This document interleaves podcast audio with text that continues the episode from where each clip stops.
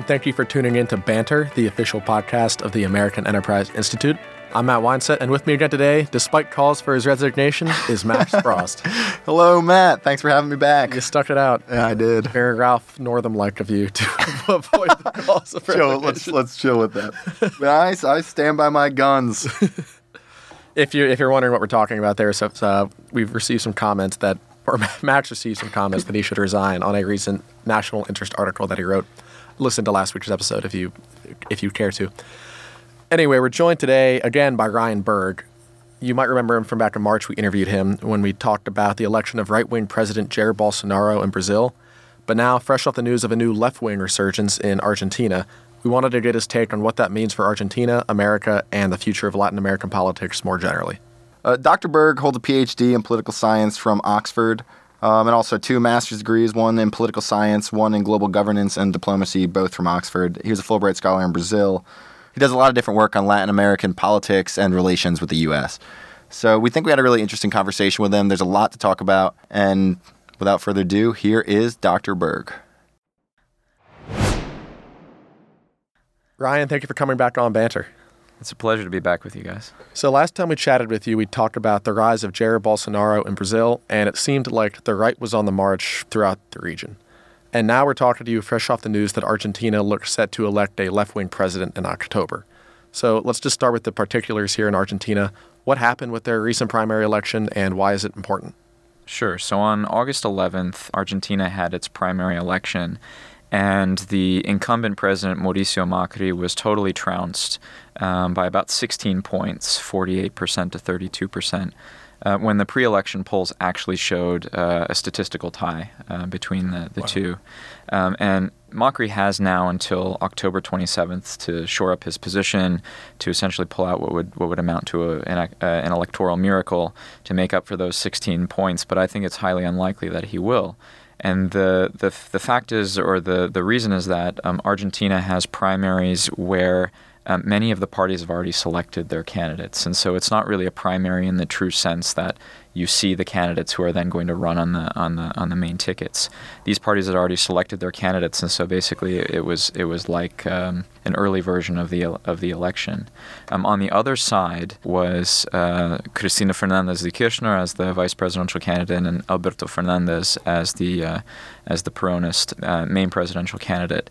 Um, and in the the wake of this election result, you saw the stock market crashing in Argentina, runs on the peso, a move into dollars, economic uh, uncertainty in the face of what could be a return to power of, of the Peronists in Argentina. So the, I mean, Argentina is an economic basket case, right? And then well, I think they've had more IMF bailouts than any other country. The that sounds right. Recent one was the largest one. Fifty-seven ever. billion dollars. Yeah. So what what is the core of the economic issue in Argentina?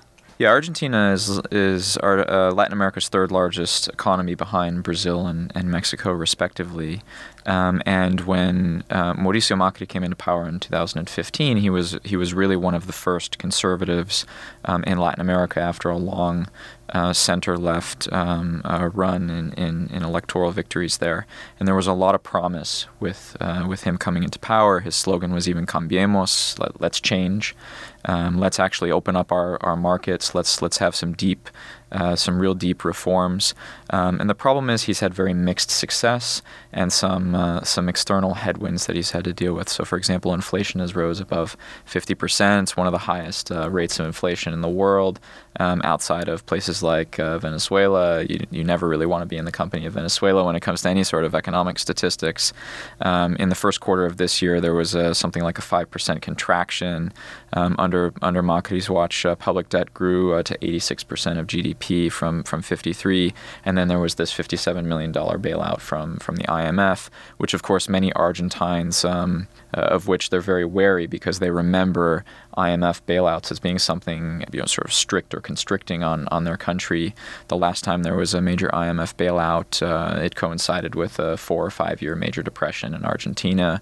Um, stuff that is still continuing to this day, fights over bonds and and repayment and so forth. And so I think a lot of Argentines were very excited to see Macri come in in 2015, and unfortunately, some external and some domestic stuff has prevented him from making the, the really deep reforms that he needed to make to really open up the Argentine economy and get growth moving again.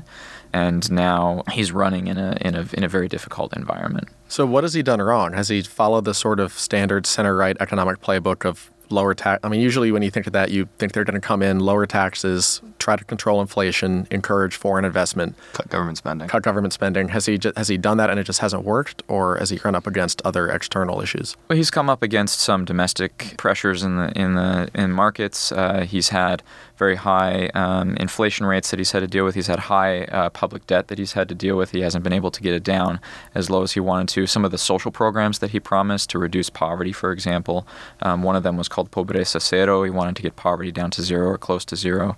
Didn't end up working out. Initially, poverty uh, decreased in Macri's term. It ended up increasing now towards the end, toward, towards the time when he began his reelection campaign. It was something around 26 percent um, during that initial decrease, and now it's uh, it's up over 30%. So there's been a recent increase in poverty. That's also not a good uh, thing for him to be running on. But why can't the infl- like the inflation? I think is at 57% or something. Some, said, or I read. I've read between 54 and 57. So I, I, might have the maybe I just have the economic history misunderstood. But I, I mean, I always the story that we hear that the U.S. had pretty rampant inflation at the end of the 70s. And then Paul Volcker and Ronald Reagan came in and they decided to just increase interest rates, induce a recession, but they got inflation under control. Is that possible in Argentina? Like, what, why is inflation so high? And is like, can't Macri do something about that? One of the things is that Argentina hasn't had a sound central bank in a, in a long time. And so, you know, central banking policy in Argentina has been uh, used less than independently in the past, has been used for expansionist fiscal policies under under certain presidents, and so Argentines on the whole, I think, are are unwilling to accept the pain that comes with you know opening up with their markets, stabilizing their currency, like you mentioned, Matt. You know, pulling a pulling a Volcker um, and and really just crushing this inflation. I think in general Argentines like the idea of a of a free society, free economy, but they've gotten quite used to a lot of subsidies, a lot of market intervention, um, a lot of programs that in the long run the government can't afford, um, but the but they don't want to give up uh, in the in the short run. I mean, is there no sense though among the Argentine people that when this when the Peronists have been in power, bad things have happened? Like I mean, to me, to me, it sounds almost like you know Greece. Like that's kind of what comes to mind when I hear about this. It's like they don't want the government to cut spending. They don't want to have to tighten their belts, and they don't want to deal with the economic, the short term, short term economic cost of that. But the long term, long term economic costs of the alternative are vast and perpetual yeah. poverty and unemployment. And we should say Perón, for listeners that don't know, also kind of like myself, I know a, not a ton about this, but Perón was a left wing dictator, right, that, in Argentina that resulted in just economic catastrophe. So, how, how is the party that is known as Peronist doing well? Well, what, was he a dictator? Yeah, but correct me on that because I you know better than I do. Less than fully democratic, let's say. like, is he, is he, was he like a left wing Pinochet, though, or how does he relate to I wouldn't. I wouldn't necessarily compare him to Pinochet in terms of his uh, in terms of his authoritarian tendencies. There is still a fondness in Argentina for for both of the Perons, uh, Juan and uh, and Evita. But you know, he definitely had some uh, less than, than democratic tendencies. When it comes to the party that bear his na- bears his name, the eponymous party that bears his name, we have to remember that in Argentina there's a saying that el peronismo abarca uh, abarca todo. So Peronism covers everything. It's a very wide, big tent party these days and has become sort of ideologically um, amorphous. It's difficult to tell uh, what exactly this party stands for, other than generally speaking, something on, on the center left. So, something I forgot to mention in my original answer about what happened in the election is that the, the previous president, Cristina Fernandez de Kirchner, who ruled before Mauricio Macri, many expected her to run as the presidential candidate for the Peronist Party. She actually surprised many by stepping back to the vice presidential role and picking a largely unknown figure who was the chief of staff during her husband's administration, which preceded hers, as her Peronist candidate for president. Now, it remains to be seen how much she's actually going to control the ticket from behind the scenes, but at least nominally speaking, she's the vice presidential candidate. And I think part of Macri's downfall is that he was planning to run against Cristina Fernandez de Kirchner as this sort of polarizing figure. He could be the one who, you know, united the country, provided that change again, even though change wasn't going as well as he had hoped it would. He could still count on the fact that she's a pretty polarizing figure and is on the far left of the of the Peronist wing. So it remains to be seen how independent this gentleman Alberto uh, Fernandez will be as president, if he if he wins in the October uh, general election, um, how much she will control things from uh, from behind the scenes and where exactly he fits in on the ideological spectrum. Because again, Peronism is extremely wide as a as a big tent political party in Argentina. So, I mean, more broadly than Argentina, something that's kind of interesting to me is it seems like in, throughout Latin America, you kind of now have a maybe this is the wrong way to see it, but kind of a split between right leaning and left leaning. There's kind of a stark ideological split across all of Latin America, right?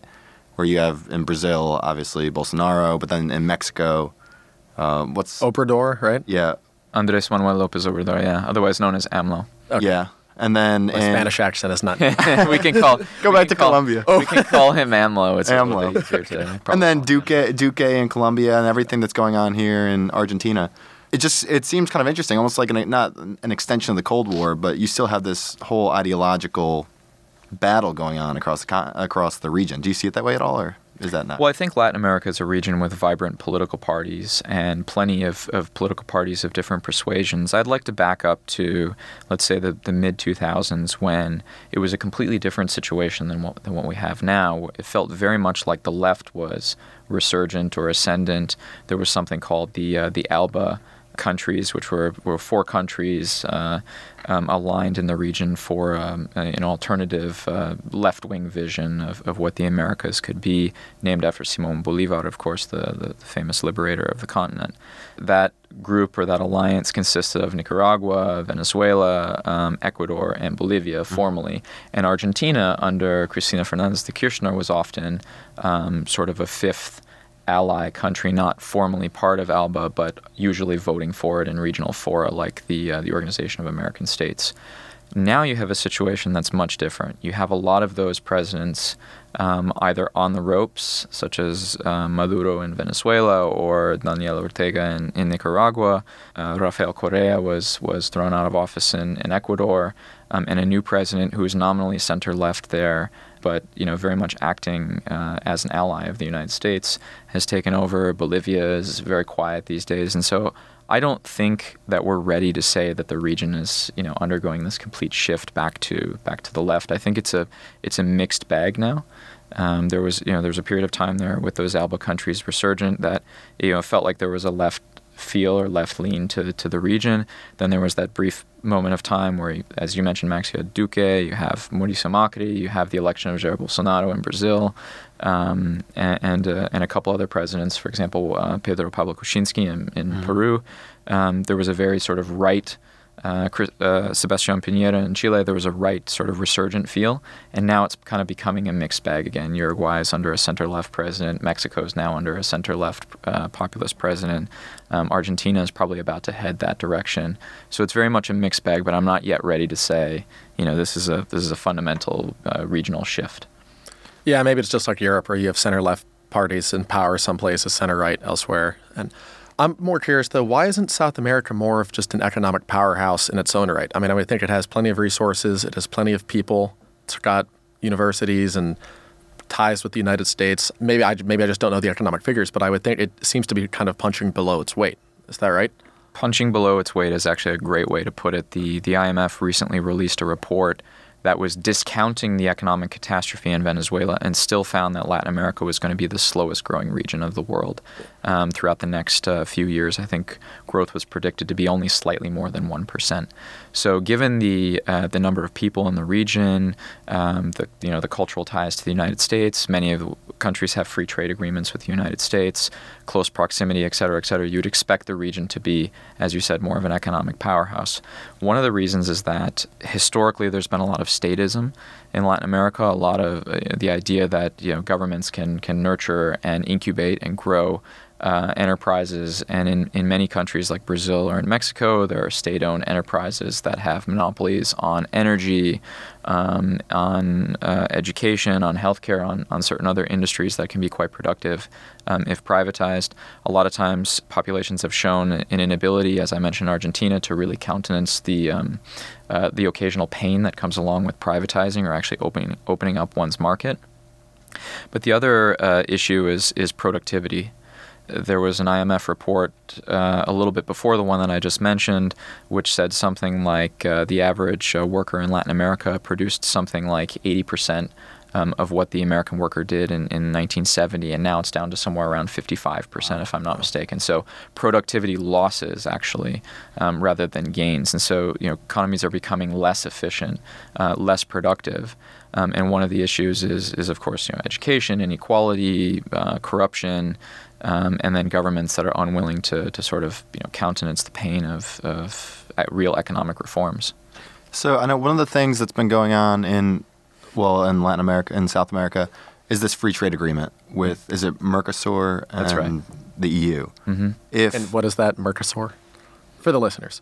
Mercosur is the is And the is the uh, free trade. Um, sorry, the the union of uh, South American countries, which includes Brazil, um, Argentina, uh, Uruguay, and Paraguay, Okay. um, that negotiate free trade agreements as a as a bloc.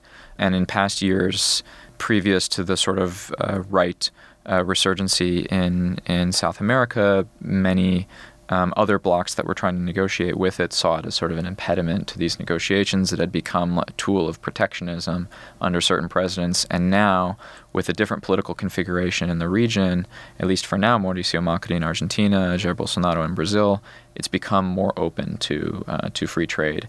And so I think it's no um, surprise that we see the conclusion of a 20 year negotiation now at this point in time with the EU deal. now, if the Peronists win, what will happen with that deal? Will that will that stay, or do you think they'll pull out of it? So it's largely unclear. It's it's it goes uh, right back into that fold of we don't really know who Alberto Fernandez is uh, as a as a Peronist, where he where he lies on the on the spectrum.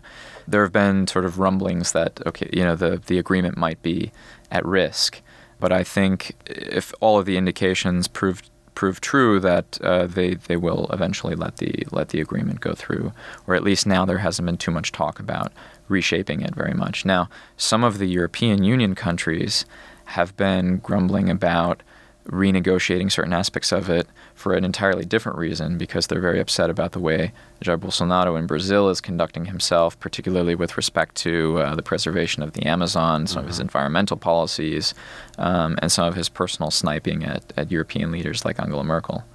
The EU seems to be grumbling a lot about, re- about rene- renegotiating different trade and uh, Brexit-related agreements.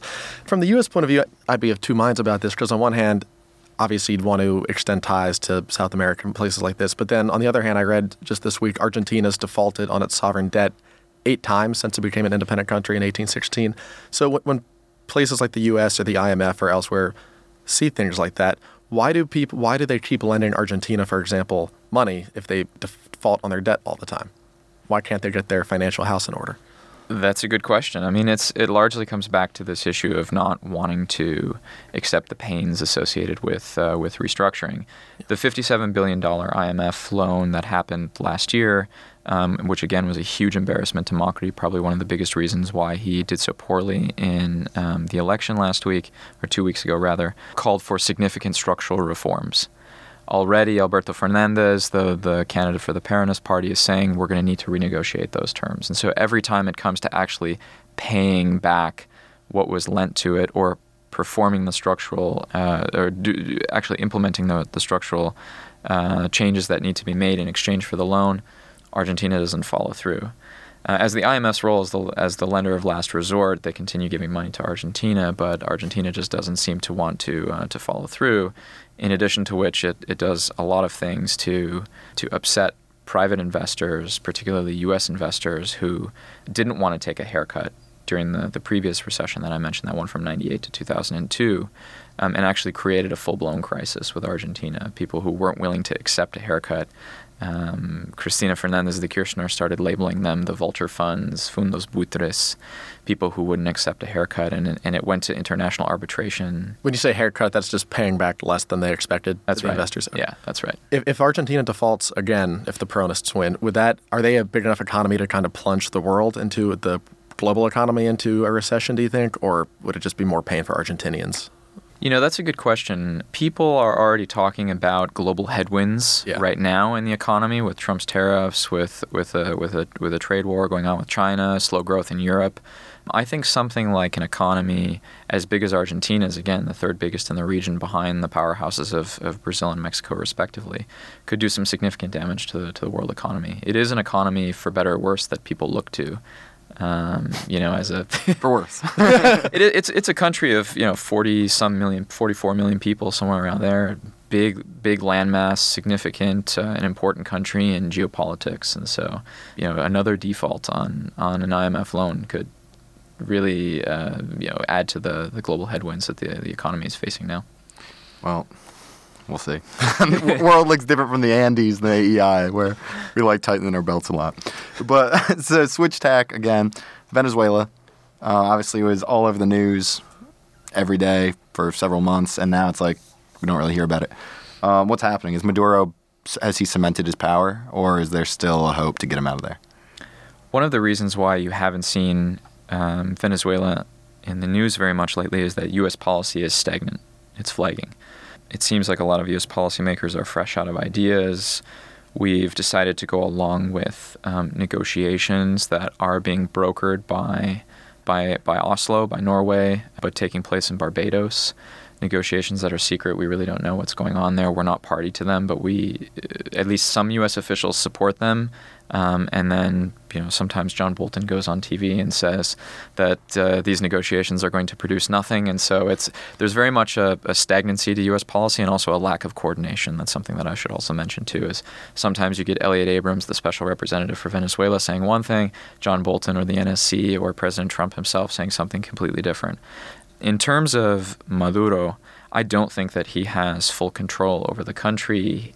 He he's here to stay for for the present but um, I think that there are some major schisms within his ruling coalition. I think there's a reason why he hasn't been able to muster the ability to disband the National Assembly, which is, of course, the only democratically controlled uh, body left in the country. There's a reason why he hasn't been able to touch Juan Guaido, who the U.S. Rep- recognizes as the interim president in Venezuela. I think that we've seen significant authoritarian tendencies out of out of Maduro. That if he could do that, he would have done it already um, because I think um, he knows and he's being told by his Cuban advisors that the U.S. rhetoric that all options are on the table um, is a bluff. The U.S. is not about to use military force in Venezuela, and so if he had the power to uh, to ar- arrest Guaido, I think he would do it, um, and with impunity. The problem is, I think that there are schisms within his within his governing coalition, and he doesn't have the the ability to do that. And so right now, you have what I would characterize as a stalemate the regime is still in power. They're sort of biding their time with these with these negotiations. They're on again, off again kind of things. Where the U.S. two weeks ago, um, on a on a Monday night, issued an executive order where Trump, you know, uh, essentially embargoed the country, um, and the regime again used that as an excuse to pull out of the talks. And then about a week later, the regime went back into the talks. And so it's this on again, off again charade that's just a, a, a ploy for, for power or for, uh, for further consolidating their ability to rule the country. Maybe Maduro was scared off by that photo of John Bolton when he was walking out of the meeting with the yellow notepad that just said 3,000 troops in Colombia, question mark? Five thou- 5,000, 5,000, yeah. oh, even more, okay. Yeah. So still, still uh, Again, not nearly sufficient to do any sort of military operation in a country as expansive uh, as and rural as Venezuela. Yeah, but maybe Bolton, you know, supplies some credence to the whole like Nixonian mad dog theory of diplomacy. Like any, anything is possible. Uh, to switch tack again, another thing we hear about every now and then, just in like the pundit pundit sphere, is the idea of a Marshall Plan for Central America or a Marshall Plan for Latin America. I'm doing air quotes here for the listeners. Mm. Is that a plausible slash advisable strategy, or is that just kind of a trite talking point? So I'm going to put in a really shameful plug for something I wrote a couple months ago for foreign policy called a Central American Marshall Plan. Maybe that's won't work. Oh, oh, oh, won't work. It couldn't have been more your direct. research, it could, couldn't have been couldn't have been more direct than uh, than that. Uh, and the, the you know the argument was was basically straightforward. It was it was that some of the tools for development are already in place in Central America, namely that we have something called CAFTA-DR. We negotiated in 2004 under President George W. Bush, the Central American Free Trade Agreement, Dominican Republic, and so all of these countries in the so-called Northern Triangle, who are sending many of the migrants to our southwest border, which is upsetting the president, um, have those those tools in place to have um, economic trade, bilateral trade with the United States. Um, you know, the other uh, the other issue is that, um, and I argued this in the piece.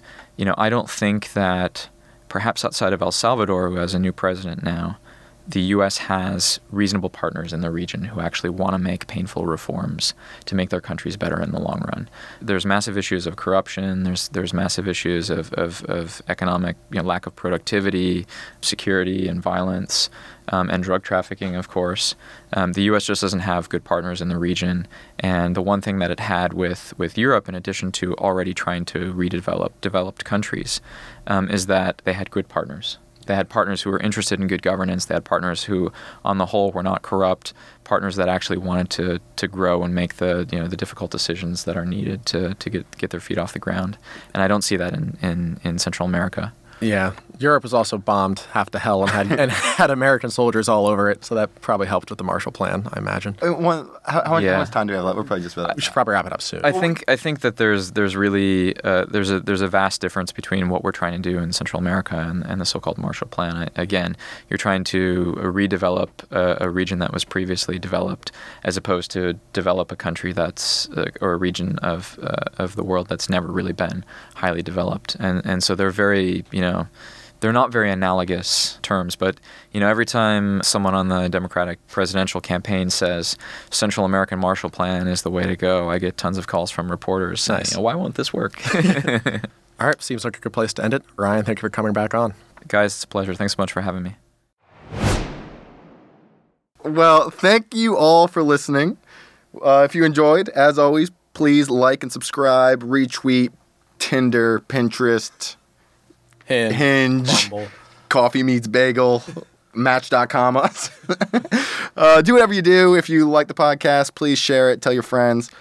Speaking of somebody who liked the podcast, we got a nice comment here from a guy named supposedly Fredo Pedro Pablo Piedro, who comments Max Frost is a revelation. Let him inspire you, let him lift you up from the darkness of your own pitiful existence and into the soft glow of intellectual enlightenment. A plus. I wrote that. You never would do that. Uh-huh. Whoever that is, And we certainly have no idea who that is. I, yeah, I mean, th- I have eternal thanks for this positive reinforcement. It's a nice pick me up after I was lambasted by the By the Indians. by the by some angry Modi supporters on my article last week. Are we allowed to read this comment though? I I, I was told that Fredo might be a racial slur to Italians.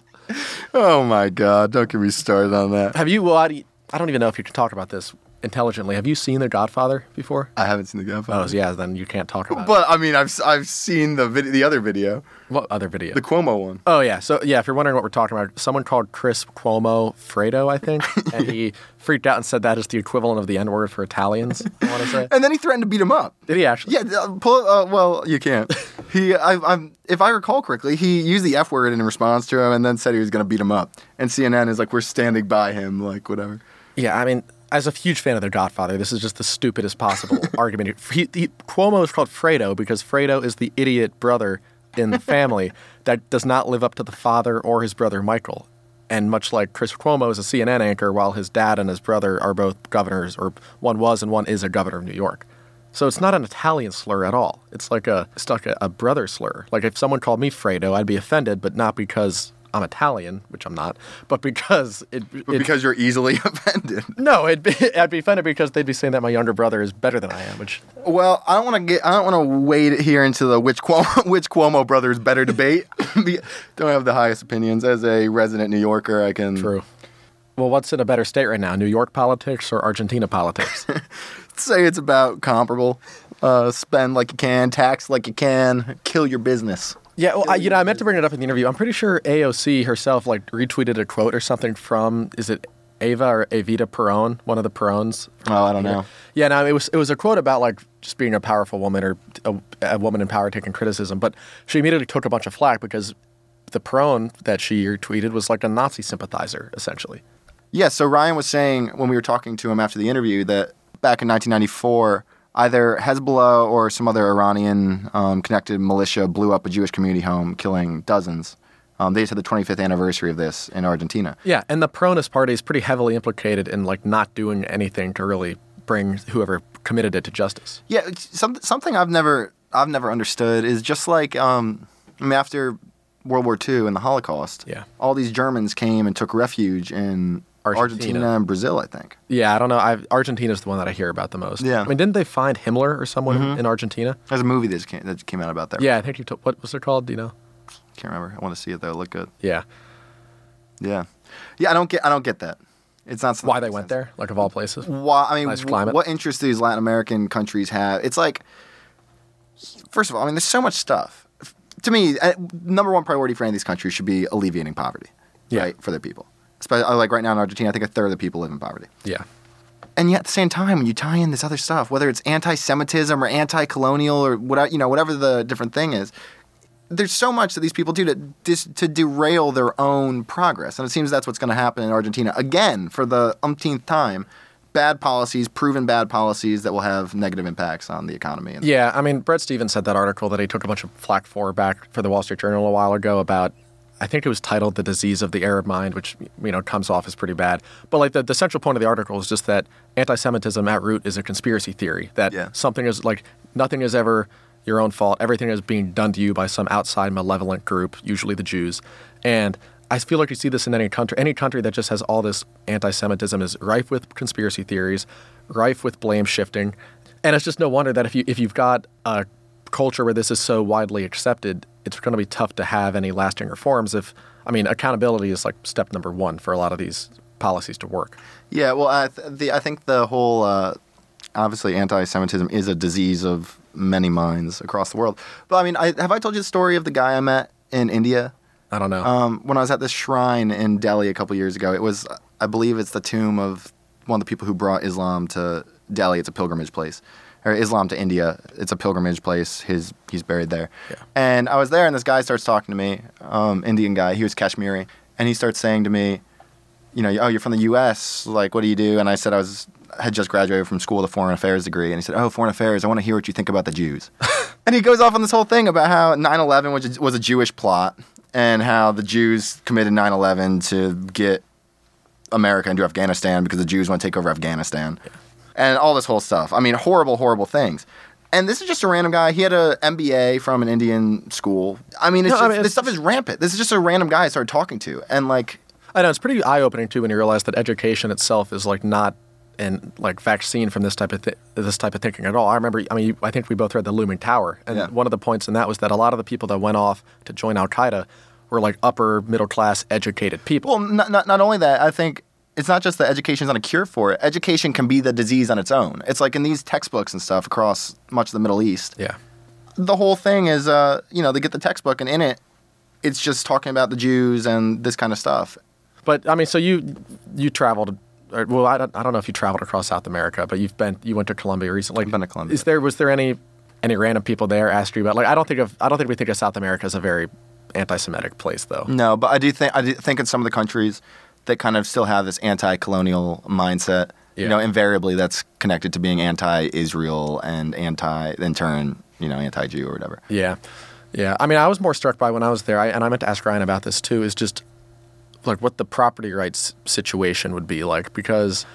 I mean, when we when I was I did one of those graffiti tours through Medellin, and there's just all these houses, and there's no I have no idea. There's no semblance of like who owns what if it's all owned by one central landlord. And I mean, you hear about these people coming in and implementing the center right agenda of reforms, but one of those has to be defined property rights for, Yeah. for it's like a precondition for economic growth. And I mean, do you have any idea what that situation situation is like? I mean, to my knowledge, more of what I know about like the slums and informal housing and stuff comes from South Asia. But you know, normally they'll some group of people will claim a a plot of land. The more people come and claim more land, next thing you know, a mountain has been turned into a informal, you know city really. Yeah. Um, but that's why organized crime is such an issue because without property rights, you have to pay somebody to protect your property. Yeah. So like I know in Medellin, um, where the whole city is Mexico City is similar. The whole cities are surrounded by mountains with slums, and there, it's I mean it's it's a it's a huge issue. How, I mean, how do you enact some kind of reform? How do you protect property rights in a situation like that where there's not even defined property? I know, and you know what that reminds me of? This is how Robert De Niro rose to power as Don Corleone in Godfather Part Two. And I mean, this is like he, people people are paying local gangsters for protection in 1920s New York,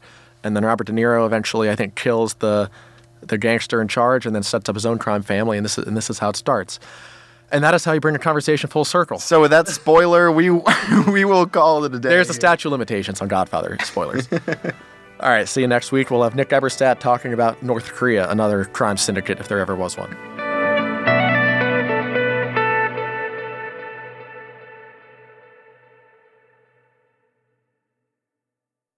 I'm your older brother, Mike, and I was stepped over. That's the way Pop wanted it.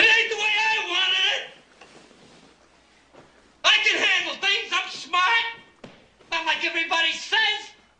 Like dumb? I'm smart and I want to